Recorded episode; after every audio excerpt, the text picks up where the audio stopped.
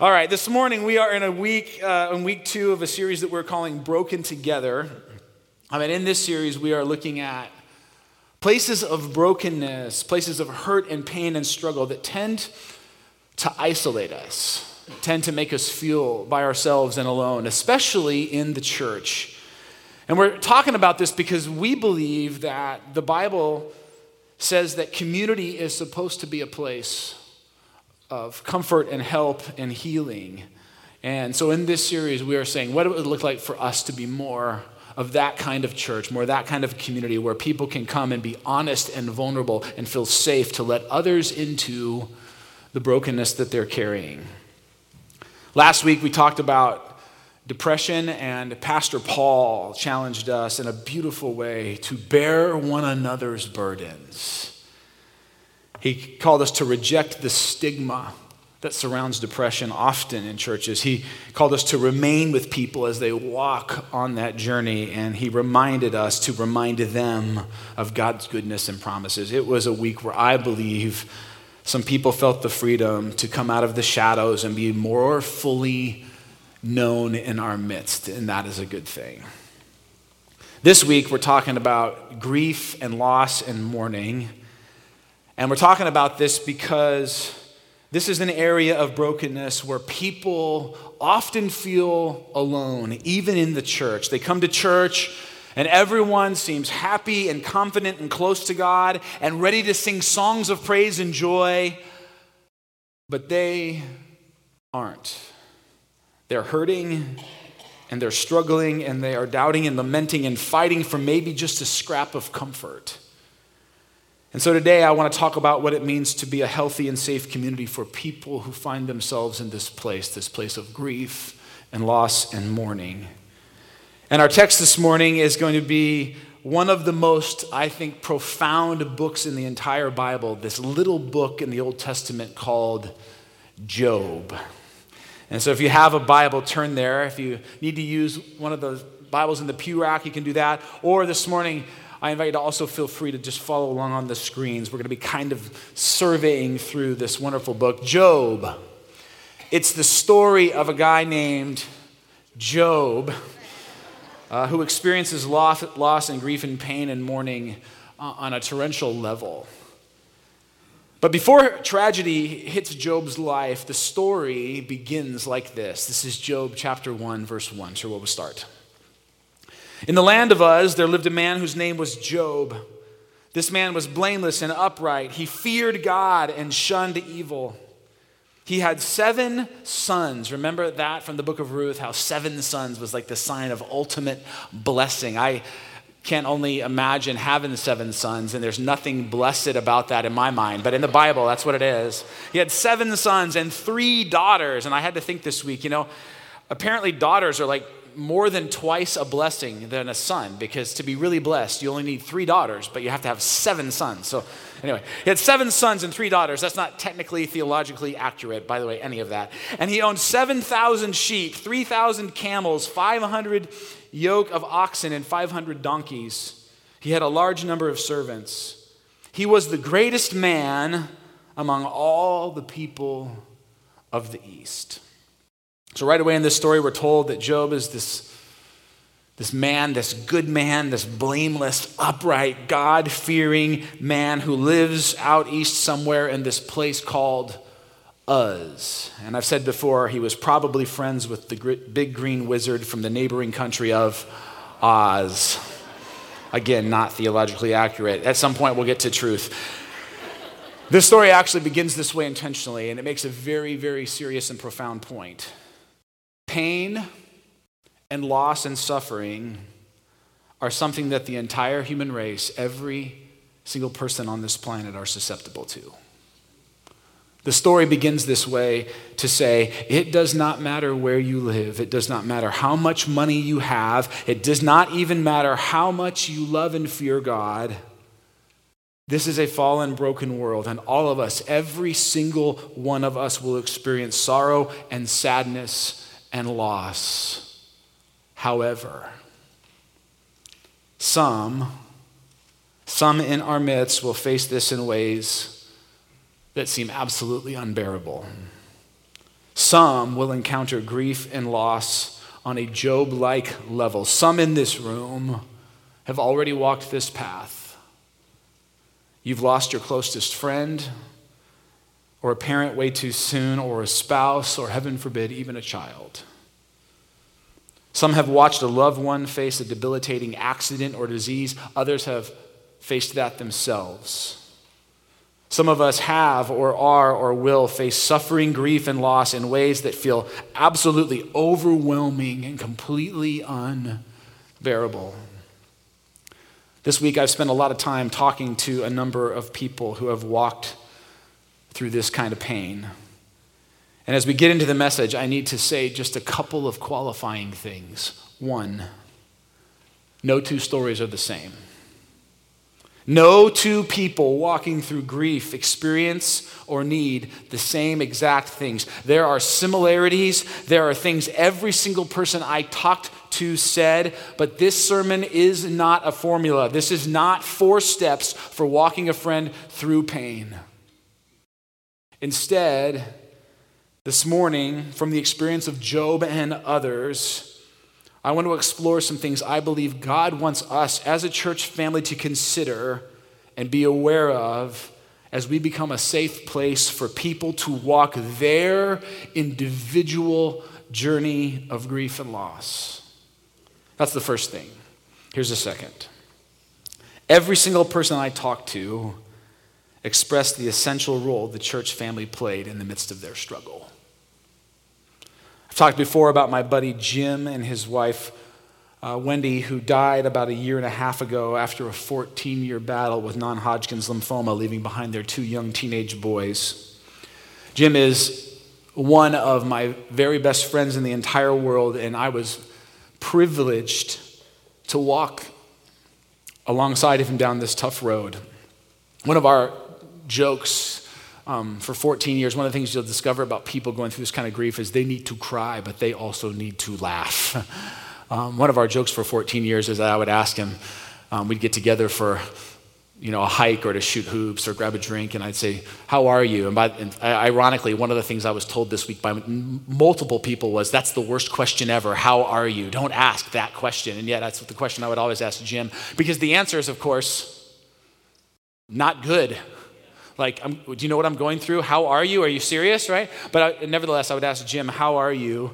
Um, and he would just say, just trying to get off the prayer chain, man. That, and it was kind of this idea like, because he was on our church's prayer chain every single week. And it's a good thing to get prayed for. It is an awesome thing to have a prayer chain and to have multiple people, prayer warrior people, praying for you. And yet, what Jim discovered was this if you're on that prayer chain week after week, things have not gone well.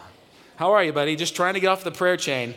And so I called him this week and I said, Hey, you're off the prayer chain, but unfortunately, you're now on that short list of people who the pastor calls when he's preaching on grief and loss. And so we laughed about that a little bit. And then he shared some wonderful things with me. One of the things he said was this We would not have made it through that journey we, my boys and I, could not handle this journey that we're on right now if it weren't for the community of the church surrounding us and walking with us. And I heard that over and over and over again. Church, you really do matter. This is not just a weekly obligation to check your religious box. The things that we do in community together make serious, significant, eternal, spiritual differences in the lives of people. Who we are matters in these moments. And so, even though we will not be perfect, we will sometimes get it wrong, we must fight and do everything we can to be the kind of community that Jesus longs for us to be for people who face grief and loss on this level. It matters. All right, back to Job. He's this good man. He's living the good life then all of a sudden, out of the blue, from Job's perspective, out of nowhere, tragedy hits. Neighboring armies invade. A fire consumes Job's flocks. A tornado topples one of his homes. And in the span of just 20 short verses, Job loses everything. Most all of his material possessions are gone. He loses his health and probably most notable to me, his children, all of Job's children, are taken from him. In fact, things are so bad for Job that his wife comes to him and says, Job, curse God and die. Job's pain is apparently so overwhelming that his spouse does not even think their lives are worth living. And typically, when people talk about this verse and they talk about Job's wife in this story, she is seen as the negative example. Job's the good guy, she's the bad guy. He's the optimist, she's the pessimist. She is considered most of the time in preaching to be the person whose faith is just not strong enough. I mentioned that I spoke this week with a number of people who have been through loss, and one of them is a couple who are new to our church, but they, uh, I've known them for a number of years now. Bob and Lorna Day, uh, they lost their son Sam just over two years ago to cancer right before his freshman year in high school. And Sam was just one of these kids are just so full of life and light and vigor. He just so special. And Lorna spoke with me at length this week. Bob wrote a few things down, but Lorna spoke with me at length. And one of the things she said was this, and I will read it to you because I think this is an area where we as the church must learn to give people freedom. Lorna said, Be careful not to idolize spiritual strength. It invites a craving for public admiration instead of authentic spiritual journey.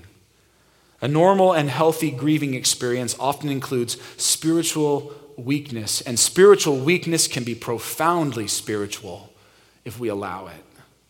Too often, people are tempted into public spiritual amazingness because the church likes to admire spirituality in the face of adversity. But a crisis of faith in the face of loss is not always a bad thing. She's right. When tragedy strikes, when unthinkable pain comes, some will respond like Job. Some need to respond like Job, but some will respond like his wife, and God can and God will work in the midst of both. He's not just looking for heroes. And at this point of the story, well, Job is just barely hanging on. We meet his friends. The three guys that we're going to learn a lot from in this message Eliphaz the Temanite, Bildad the Shuhite, and Zophar the Naamathite. They're really stellar guys. And these guys come rolling in. They are Job's best buddies. Here's what we learn first it's just Job chapter 2. They made an appointment together to come to show him sympathy and comfort him. And when they saw him from a distance, they did not recognize him, and they raised their voices and wept, and they tore their robes and sprinkled dust on their heads towards heaven. And they sat with him on the ground seven days and seven nights, and no one spoke a word to him, for they saw that his suffering was very great. Friends, here we see what I want to call the power of presence.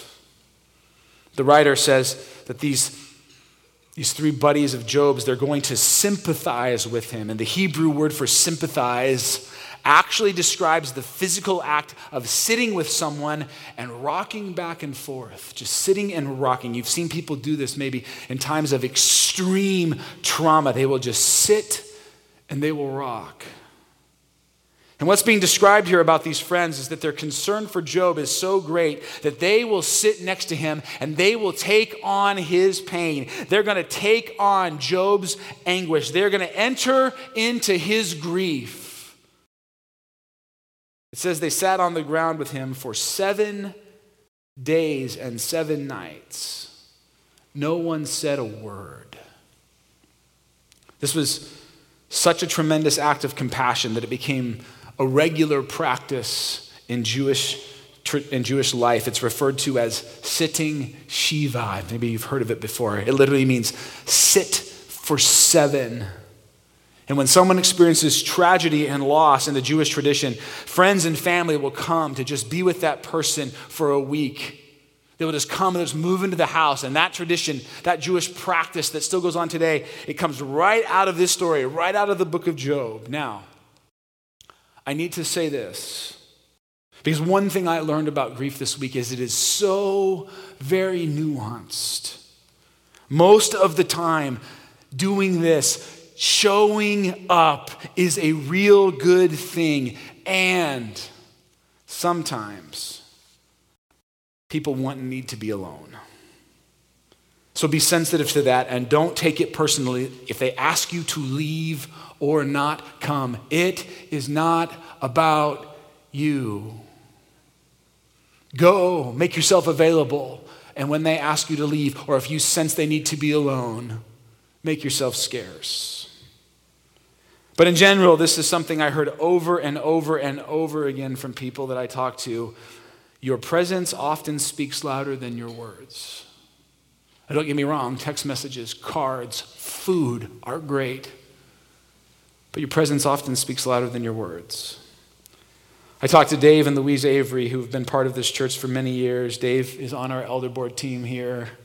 And uh, they lost their son, JJ, as a young adult years ago. Um, one of the things I love about them is that they share about him with so much tenderness uh, and they talk about him with so much love, and they talk about this church in the same way. Here's what they wrote to me this week. The day we found, JJ, found out JJ died, the ministers came to the house and were sitting with us and answering the phone. The church community encircled us in prayer, sent meals, or sat alongside us for a meal. They cleaned our house and did our wash. So much love was felt. No words, but just their presence. In the New Testament, the Apostle Paul gives the church the same exhortation. He says, Rejoice with those who rejoice and mourn with those who mourn. No coaching, no tips, no explanations, just your presence and willingness to share in their sorrow. And this leads probably to the second most common response I heard from people this week. You can't fix it. So don't try. You can't fix it, so don't try. And you know what, friends? Those words come with so much freedom. Because often we feel this burden, this need, this responsibility to fix things for people. And guess what? You don't have that responsibility. God has not laid on you the responsibility of fixing something that absolutely cannot be fixed.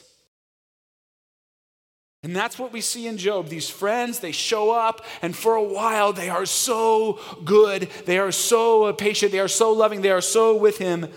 They're stellar, example, they're stellar examples of community. But then things start to change. Because Job's pain and questions and doubts, they aren't going away, not as quickly as the friends would like. In chapter 3, Job says this just listen to these words. Job opened his mouth and cursed the day of his birth. He said, May the day of my birth perish, and the night that said, A boy is conceived.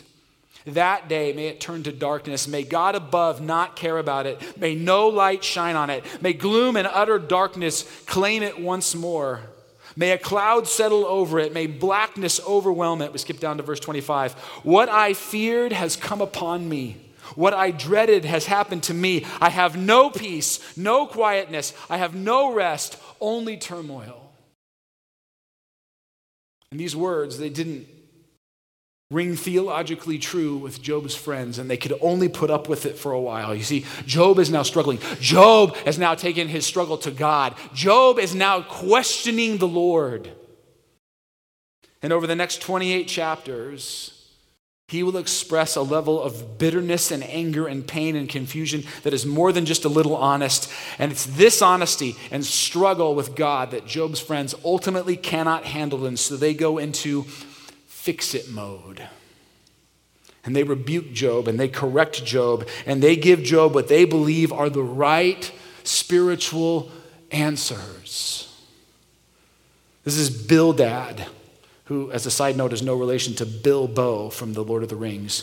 Um, my one attempt at some humor in this sermon. Uh, says Bildad, How long will you say such things? This is his response to Job's suffering. How long will you say such things? Your words are a blustering wind. Does God pervert justice? Does the Almighty pervert what is right? Friends, this is such an important point in the midst of this topic because when people in our world face extreme loss, sometimes Christians respond with bad answers. Sometimes we say thoughtless things or spout generic Bible verses at people. Sometimes we spiritualize people's pain in order to make it cleaner or nicer or easier for us to handle. But this is not always what people need. Tim Keller talks about a man named Joseph Bayly who wrote a book some years ago. He and his wife lost three sons one at 18 days after surgery, another at five years to leukemia, and a third, 18 years old, in a sledding accident. As a result of that loss, Joseph wrote a book called The View from a Hearse. And in one passage, he says this I was sitting torn by grief. Someone came and talked to me of God's dealings, of why it happened, of hope beyond the grave. He talked constantly. He said things I knew were true. I wished he'd go away, and he finally did. Another came and sat beside me. He didn't talk, he didn't ask leading questions. He just sat beside me for an hour or more. He listened when I said something, he answered briefly, he prayed simply. I hated to see him go. Friends, this isn't to say that people don't need or want scripture or truth or prayer or hope filled statements of faith. Sometimes they do. There are moments and seasons when reminding people that in all things God works for the good of those who love Him is a wonderful and encouraging truth. And there are other times when that can be the most absolutely insensitive thing to say. You see, it's not either or, it's understanding where a person's at. Right now, our dear friend Luis Palau is battling cancer, and, and I've just come to the place where I often, if I don't know what to say or do, just ask people what they need. And what Luis tells me is, I need scripture. Send me scripture. Pray over me scripture. And it's like, all right, for Luis, that's what he needs right now. And that's great, but that may not be what everyone needs. And that may change. And that may change. But, friends, I understand the pressure to have answers. I understand how uncomfortable it can be to watch someone question and fight with God in the midst of pain. I understand this, this temptation you feel to want to fix it, to not know what to say, and so just to spout something to kind of cut the eerie uncomfortableness of the situation. I was talking to my buddy Jim this week, and I said, um, again, this is one of my best friends, so we've had a lot of pretty honest conversations. I said, You know what I think would be good to share this week is a time when I didn't do so well at being a friend to you in the midst of your pain. Like I was saying, I'm saying, one thing my church loves is when I share the times when I blow it and I'm a complete failure. In fact, they relish those moments. And unfortunately, the examples just keep coming but it does keep them coming back. And so I said, hey, man, so can you think of a time when I was just like the worst pastor, the worst buddy, the worst friend, and just said the stupidest thing? That would be great to hear. And um, my buddy Jim, who is one of the, just the gracious, gracious guy, very honest but gracious, he just said,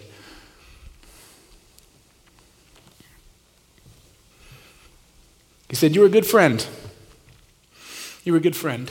I don't have any examples. It meant a lot to me.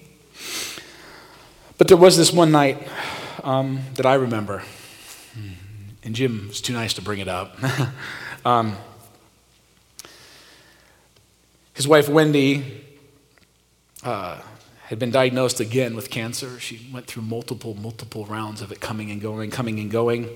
And uh, I shared a little bit about this at the memorial service. Uh, so I'm going to just read a section from what I shared at her memorial service with you in a second. But I was talking about how Wendy was a fighter, how she poured herself into everything she did, how she had this energy and this, this spunk. Um, she, when, my, when she and my wife first became friends, uh, they were really close friends.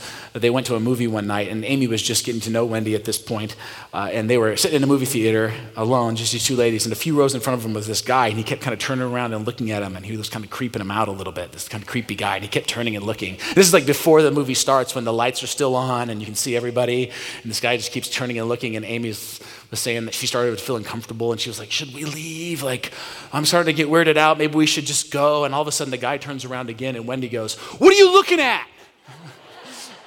that was just the kind of lady that she was. Um, and she attacked her cancer with the same sort of sort of uh, fervor.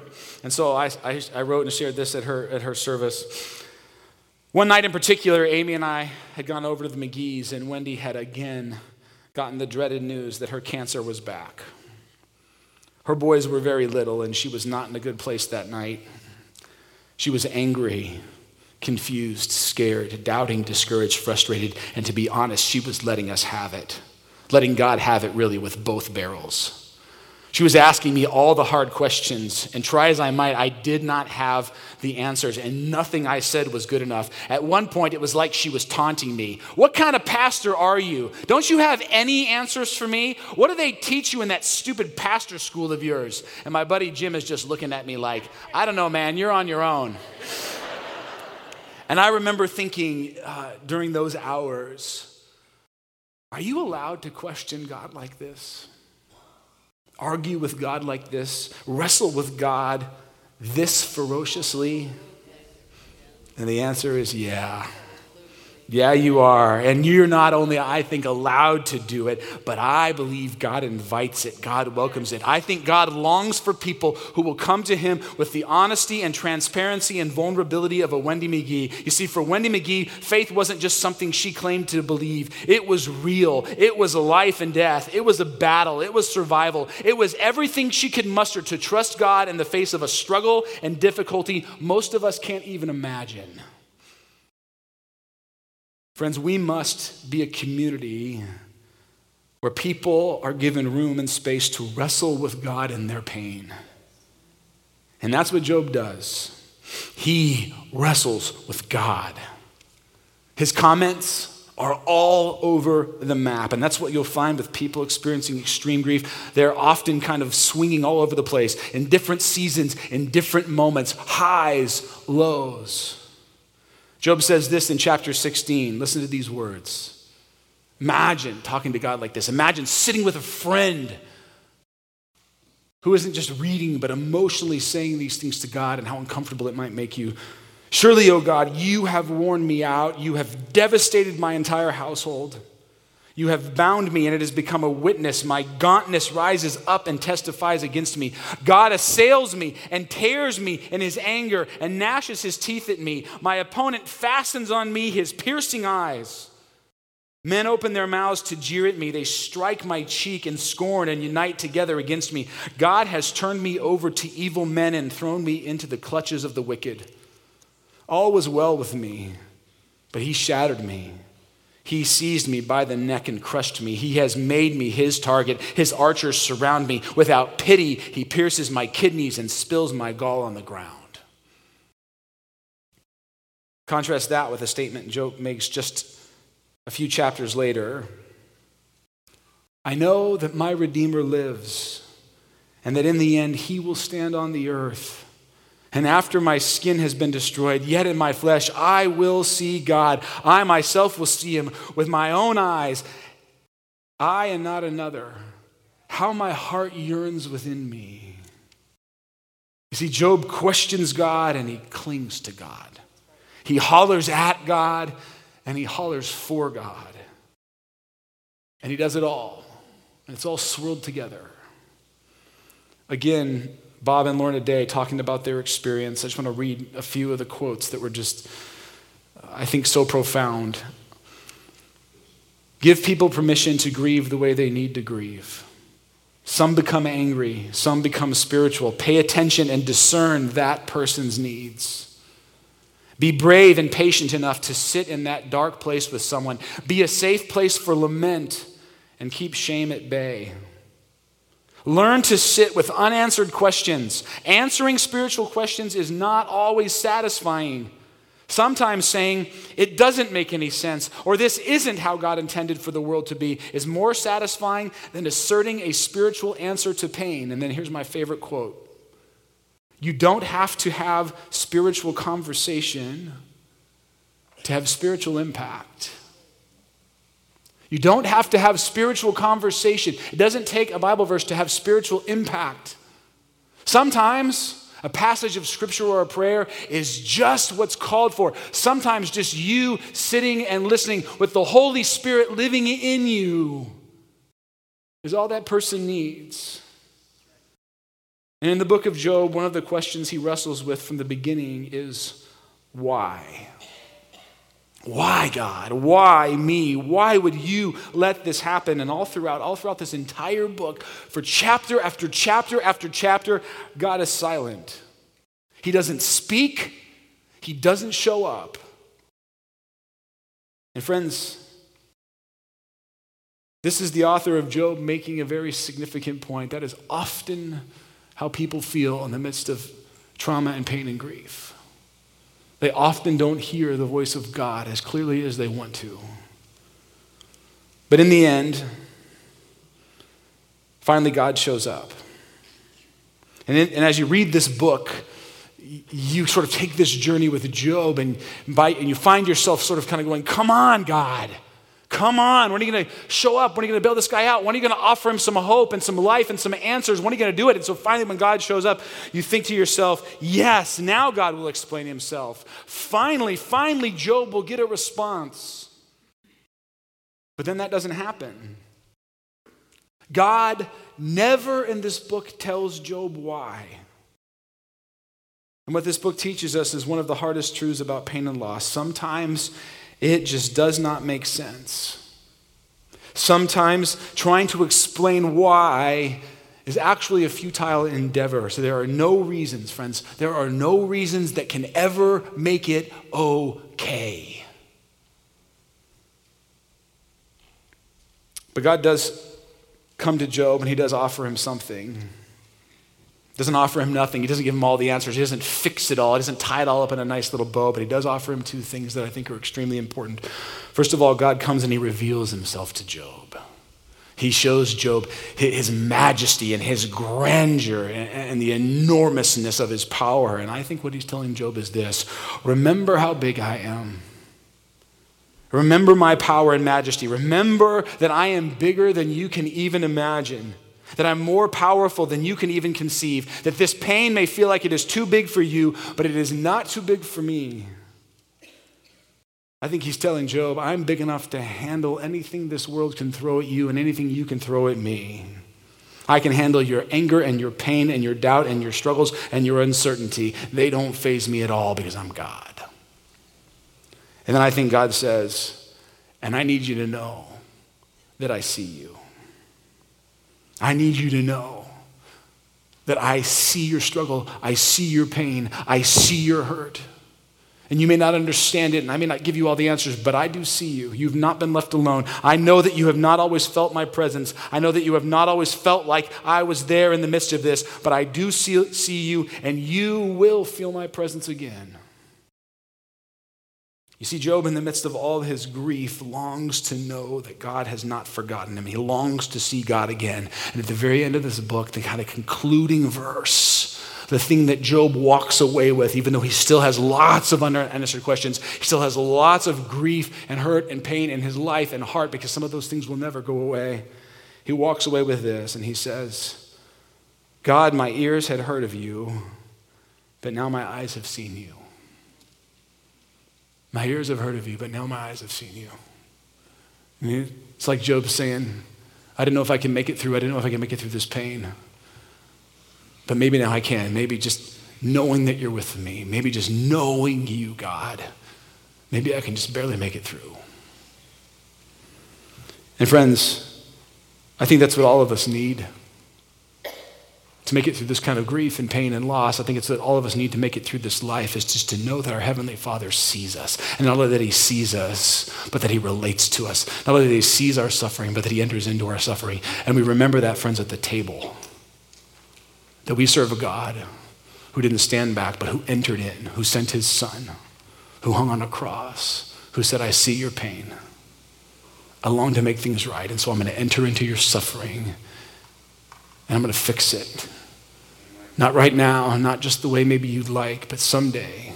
Someday I will set things back the way they are supposed to be, friends, and that is the hope that we cling to. That someday God will make things right. But in the midst of that, we often have still the questions of why, still the pain and sorrow to deal with. And a few years back, Allie's family experienced a terrible loss uh, that they really don't have the answers to and probably never will this side of heaven, but she agreed to share a little bit about her experience and then also a song with us that, that came out of that time of, of tragedy and loss. Thanks, Allie. Yeah. Um, yeah, this topic is a personal one for me and probably for all of us. Um, I grew up in Iowa, and I had a real tight knit family. My mom has three sisters, and between the four sisters, are 14 cousins, and we were a really close group of cousins and grew up together every holiday. My um, this story is about my cousin Ben, who uh, is a piano player, was a piano player, and he accompanied me for countless talent shows and weddings and services, and um, was a friend and uh, worship leader at our church. My uncle was a pastor there. My uncle's still a pastor there. My dad was the youth pastor. It was just a real family church um, in my hometown.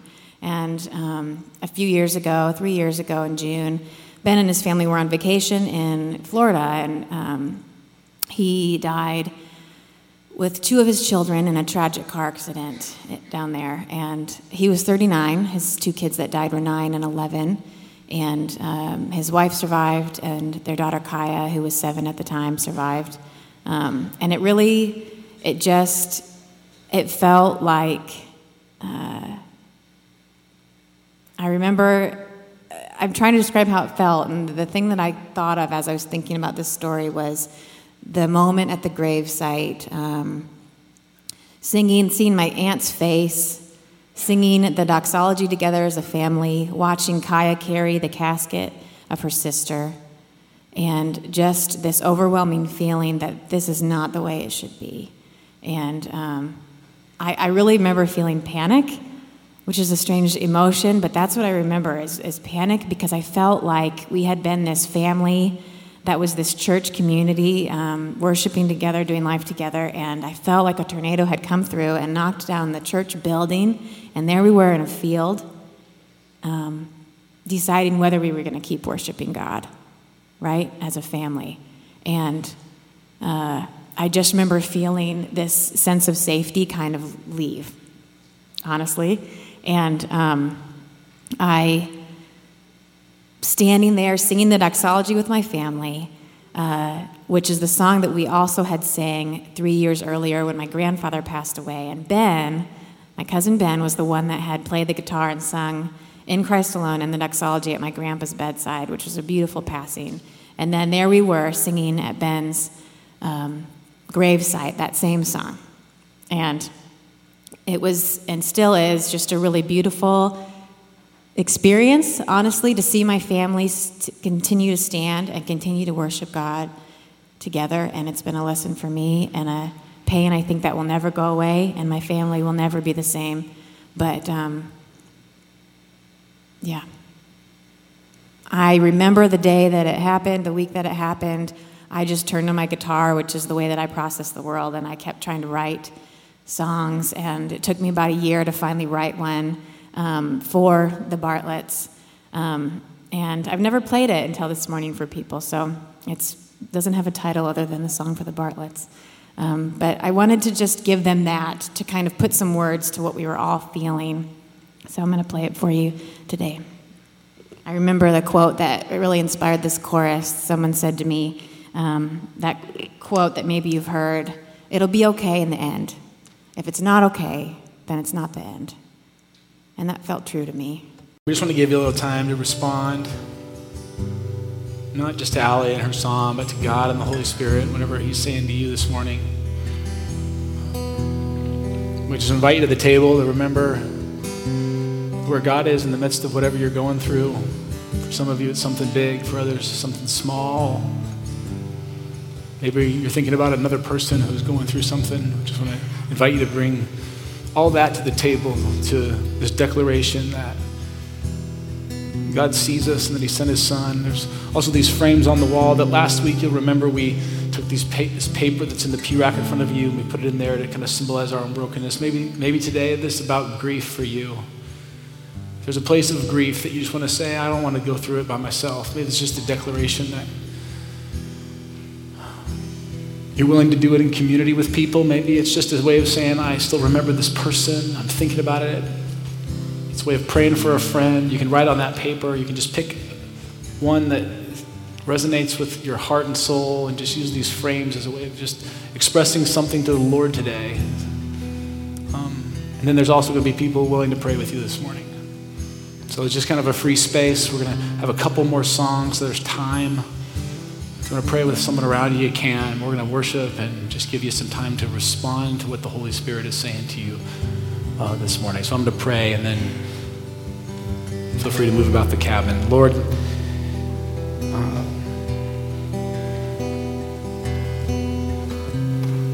thank you for being God in the midst of all the stuff we face.